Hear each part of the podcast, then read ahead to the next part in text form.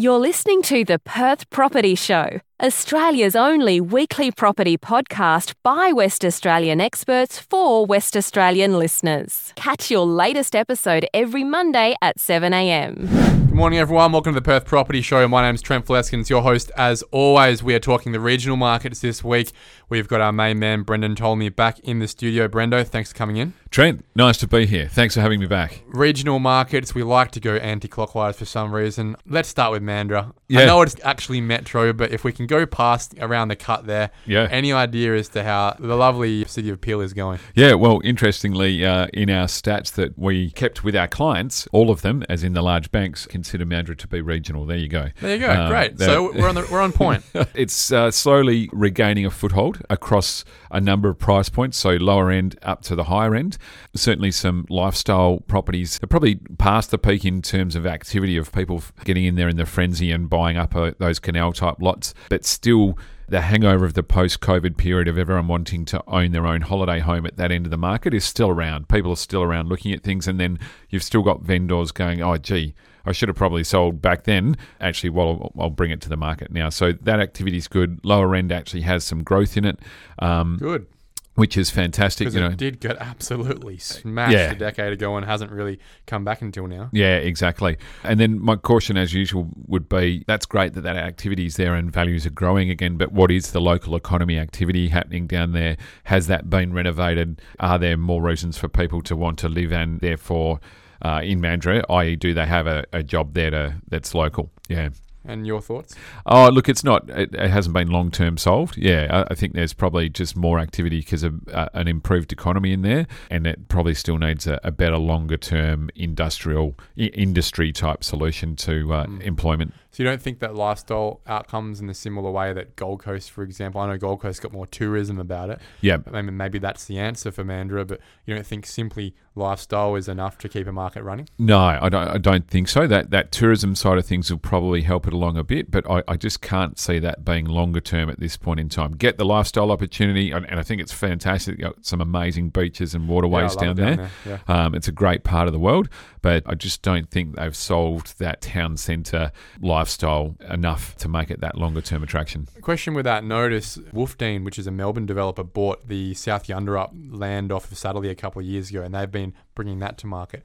And that seems to have been going all right. And uh, It's a place that obviously is, sits in between Mandurah and Pinjarra. And i got to ask, why would people be moving into those sort of locations? Yeah, well, traditionally it has still been that lifestyle plus the affordability bit. So, want to get a little bit further out of Mandurah, want to be closer to that South Yunderup sleepy lifestyle holiday type location, but don't want to be too far from other pe- bits and pieces like kind of Ravenswood and, and Pinjarra. So, um, Local buyers, obviously. Yeah, I think so. Most of the time, the the odd Perth buyer going, "Yep, I've found the place that I can afford to be at and still be on the water and have the tinny out and those kinds of things." And Pinjarra does, you know, in terms of what it used to be to what it is now, it's looking like a really modern, vibrant town. Well, there so, are long term subdivision plans for Pinjarra. yeah, You think about what the Shire of Murray's looking at out there, they have plans to make this a much larger suburb. Yeah, yeah, yeah, and it is one of those ones where I think you wake up in the future and and kind of look back at it and go, oh, they had a really good plan, and it, and they, it came to fruition. So yeah, there's definitely opportunity there. Hmm. Yeah. Let's get to Bunbury.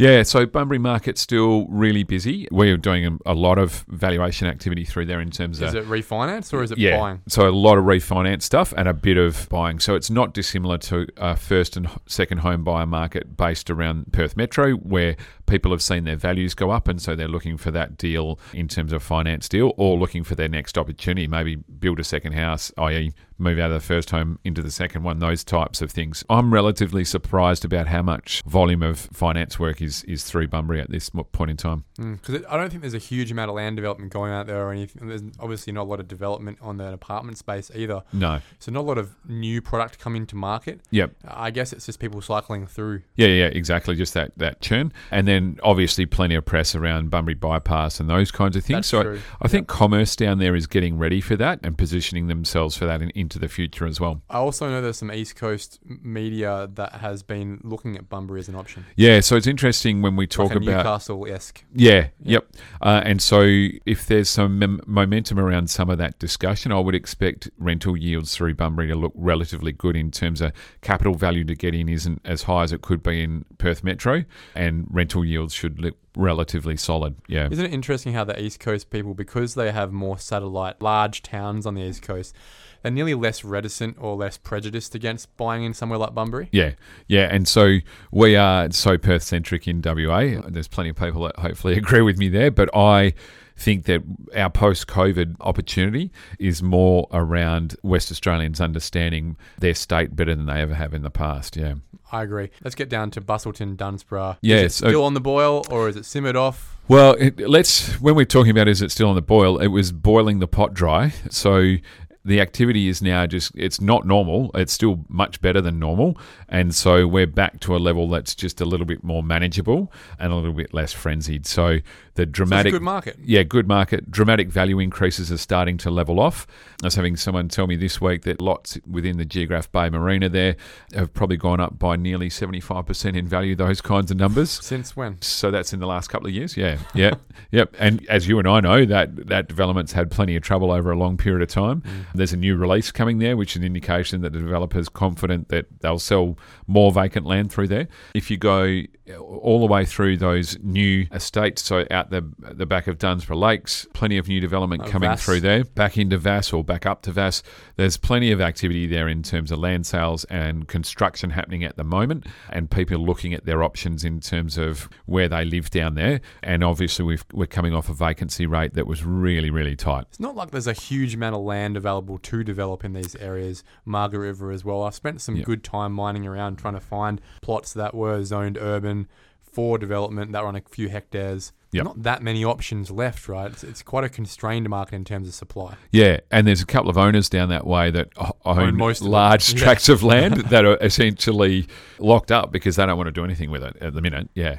Let's move to Denmark. Yeah, so we're just really interesting, really tight market. It is one of those markets where I've consistently heard stories about people from Perth relocating. So the genuine stories are around uh, I can now work from home and I'm going to re- relocate to a regional location. And interestingly, a lot of people have chosen Denmark. Essentially, great town, really vibrant, got a good commercial feel about it. It's a tiny Um, market, though, isn't it? Yeah, it's a relatively small market. It's been a really tight rental market in terms of being able to just lob into town and rent a house and test it before you maybe put your roots down and buy something. And just that coastline's amazing through there. Plenty of uh, things to do and to investigate and adventure to be had. Kalgoorlie. We've just seen plans come across that they're looking to build a big workers' accommodation there, right? Yeah, yeah, which How is does that interesting. affect a market like Kalgoorlie, which was actually starting to bubble up? Yeah, yeah. So it might have some short term effect on house prices in terms of investors just looking at going, well, if they're going to build a 500 bed accommodation for workers down the road, that might have an effect on that longer term housing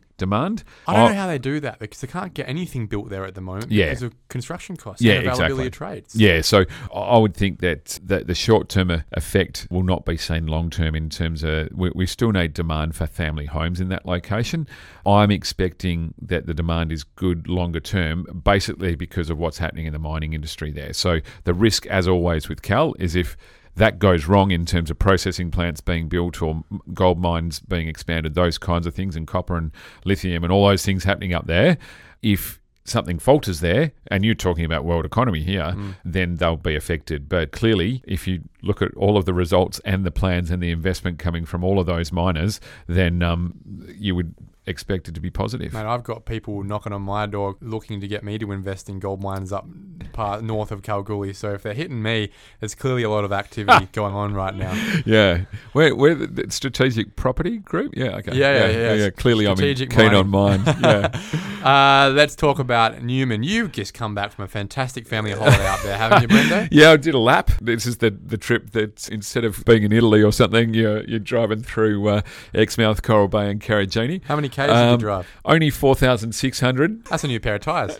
certainly on the new car, it certainly racked up the Ks, but that's okay. That's why you have these adventures Did with you the have kids. a good time, Brendon? I had an amazing time. I'd want to shout out Karijini to everyone. If it's not on your bucket list, put it there. Clearly, the people that have been there, I had a few people tell me before we left that it was one of their best holidays ever, and I now see why. I agree. It was one of my best as well. Uh, Yeah, it's just an amazing part of the world, and the barrier is obviously it's a long way from everywhere. Where do you base yourself from? Is it Newman? Is it Tom Price? Is it both? We went to the eco retreat there, had a fantastic time, t- stayed in one of those tents, and I reckon that's the place to be because you're closest in terms of daily drive or walk to all of the gorges. Yeah, You yeah. can't afford it though.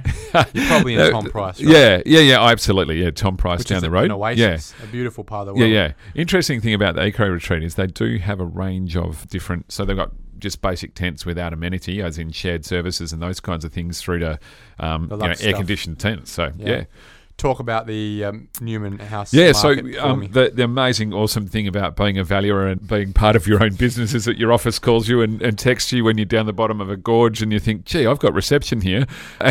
And you end up doing jobs in Tom Price and Newman while you're on holiday. So, yeah, Newman was really interesting. I've clearly been going up and down for, for years there. Got any anecdotes for us? Talking to the, the local plumber who's telling us about the effect that the harshness of the water has on houses in the in the locality. So everything from a tap fitting and a drain fitting through to just destroying hot water systems and those kinds of things. Essentially, because the pipes that bring the water into the town are, are, are galvanized pipes that are dropping plenty of nasties into the water. That means that all of the the infrastructure and, uh, of most houses is deteriorating much quicker than it would in say an environment So like you got to Perth. bring that in if you're going to invest in a place like Yep. Newman or anywhere up there where you've got high traces of these destructive minerals, which Yep. you should be filtering out before you drink anyway. Yep. Make sure you factor some of these maintenance costs in because that's the Yep. thing, right? You see 11, 12, 13% yields. Yep.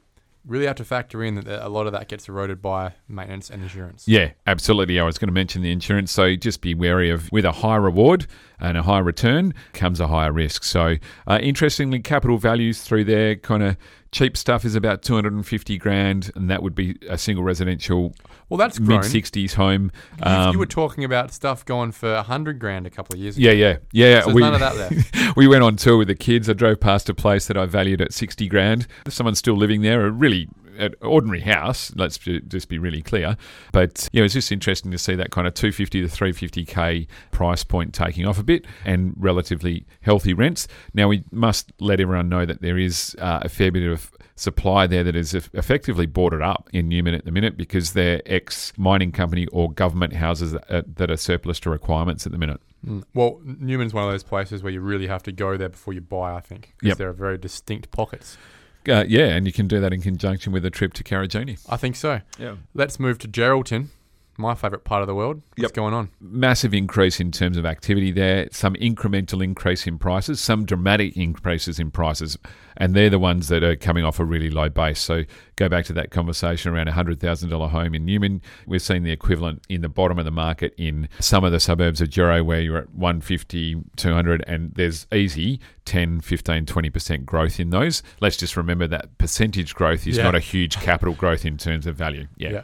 Okay, so the market is ticking along. There is some froth in that market. Yeah, and it's still one of those places that I would think is still really affordable. Rents are not as severe as other regional towns.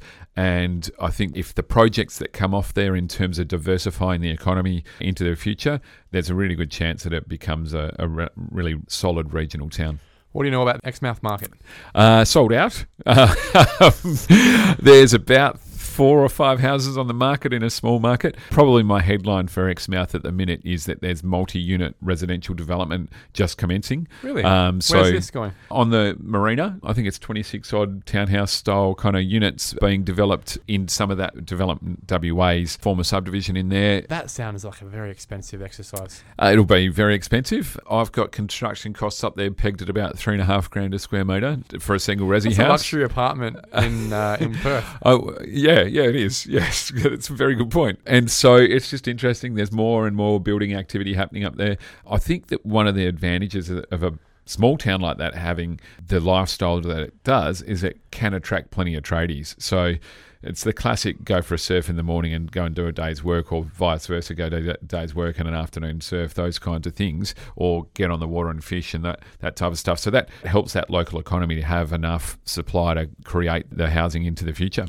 Hedland. I saw some stats the other day where that population growth there is definitely not as dramatic as it has been up the road in Karratha. So that would indicate to me that even though there's decent activity and values have gone up, they've gone up because they bottomed out, and I'd be less sure about the longer term opportunity there in Port Hedland in terms of just capital growth as it would be in, say, somewhere like Karratha. Having said all of that and relating it back to the Exmouth question around lifestyle, Port Hedland's really lacking that lifestyle side, side of things. So that's where it's really struggling to consolidate its population growth, which will lead through to, I would think, house prices and, and rents leveling off there quicker than other places. So, but it's clearly had some significant growth, Yeah. 20, 30, 40% in the last few years, right? Yeah, and we've seen some, you know, one bedroom apartments double in value. So they go from 150 grand to 300 grand and the rents double. So But, you, but you, what you're saying is for the risk, you're not seeing another 30, 40% definitely Yeah. happening. Yeah, I'd expect it to level out. Yeah. We've always got that supply problem, though. So, exactly what we just talked about with construction costs and what we talked about in terms of southwest of availability of land, that's always going to put some supply pressure on Port Hedland. I was asked the question by Millsy on 6PR last week because he was up doing a junket up there in Broome. absolutely on tour, wasn't he? Yeah, he was on tour in Broome asking how the market's going there. And I have a cursory understanding of what's going on, but what's Brendo, the main man, know about what's going on there? Yeah, Broome sold out as well um, in terms of ho- uh, hotel rooms. The rent's amazing up there, isn't Yeah, it? and so in that same segment when Millsy was up there, I happened to hear the deputy mayor on with him, and it was just really nice to hear someone really positive about their town. And she was essentially saying that you know most hotel rooms are sold out, or they have the issue that can't get enough staff members to actually open the whole hotel. So that leads through into the accommodation side of things in terms of housing selling out and rentals being undersupplied. Why? What's so interesting? with- COVID's done now. Why Yep. are people still flocking in numbers to Broome? Yeah, so I, I think that it became under, undersupplied really quickly in terms of not building during the downturn. Again, construction costs and availability of land has been difficult. And then the uptick in terms of demand of backpackers and travellers from the East Coast and even grey nomads going, you know what, I'm just going to base myself here. And so town ran out of accommodation pretty quickly. So low base doesn't take a lot to fill it up. Yeah, exactly. The other story I got for you about Broome that I hope someone can do something about is the last flight being cancelled in the evening. This has happened more than once. So the last plane out of town gets cancelled because of technical issues. So the airport's not allowed to stay open, it has to close. And all the passengers that are meant to be on that plane, which would be as many as 250 odd people, I would have thought, on a 737, then have to find somewhere to stay in town. There's no hotel rooms left. And so the airport staff, who must be absolute legends, then help those people to try and find somewhere to stay. So they have connections on things like Facebook pages and community pages where people just put up their hand through the kindness of their heart and say, you can come and Just lodging. I've got a uh, swag, and you can surfing. sleep in my, my shed, or you can come and sleep on the Holy lounge. Yeah, it's pretty crazy. That's how chronic it is. Yeah, They need a workers' uh, camp, something like that. sounds like they need like you know the emergency hall uh, Yes. that we open when there's bushfires and floods. They need the community hall open. Yeah, How is the Starboy Karratha going at the moment? probably the best story there. Uh, I've probably said this before, but you know, it, it does really present as that longer term massive regional centre that they're trying to turn it into. The population growth has solidified into that seven and a half, eighteen thousand people got down now. to 13 a few years ago. Yeah, Yep. yeah, yeah. And so the numbers I saw were Port Hedland sitting more like 14 and a half, and then Karratha's surged over 17. So they're, they're really good numbers. The infrastructure change, the, the construction of things like new shopping centres and new estates has, and new housing, obviously, has just meant that that town continues to change and that the people that move there are, are sticky. Essentially, they're staying probably longer than they thought they were going to stay there. That creates that ongoing demand. Rents are up and continue to go up. That'll mean that investors are still interested, and then they land back at the same old problem of how do we create more supply? Can we get construction costs down?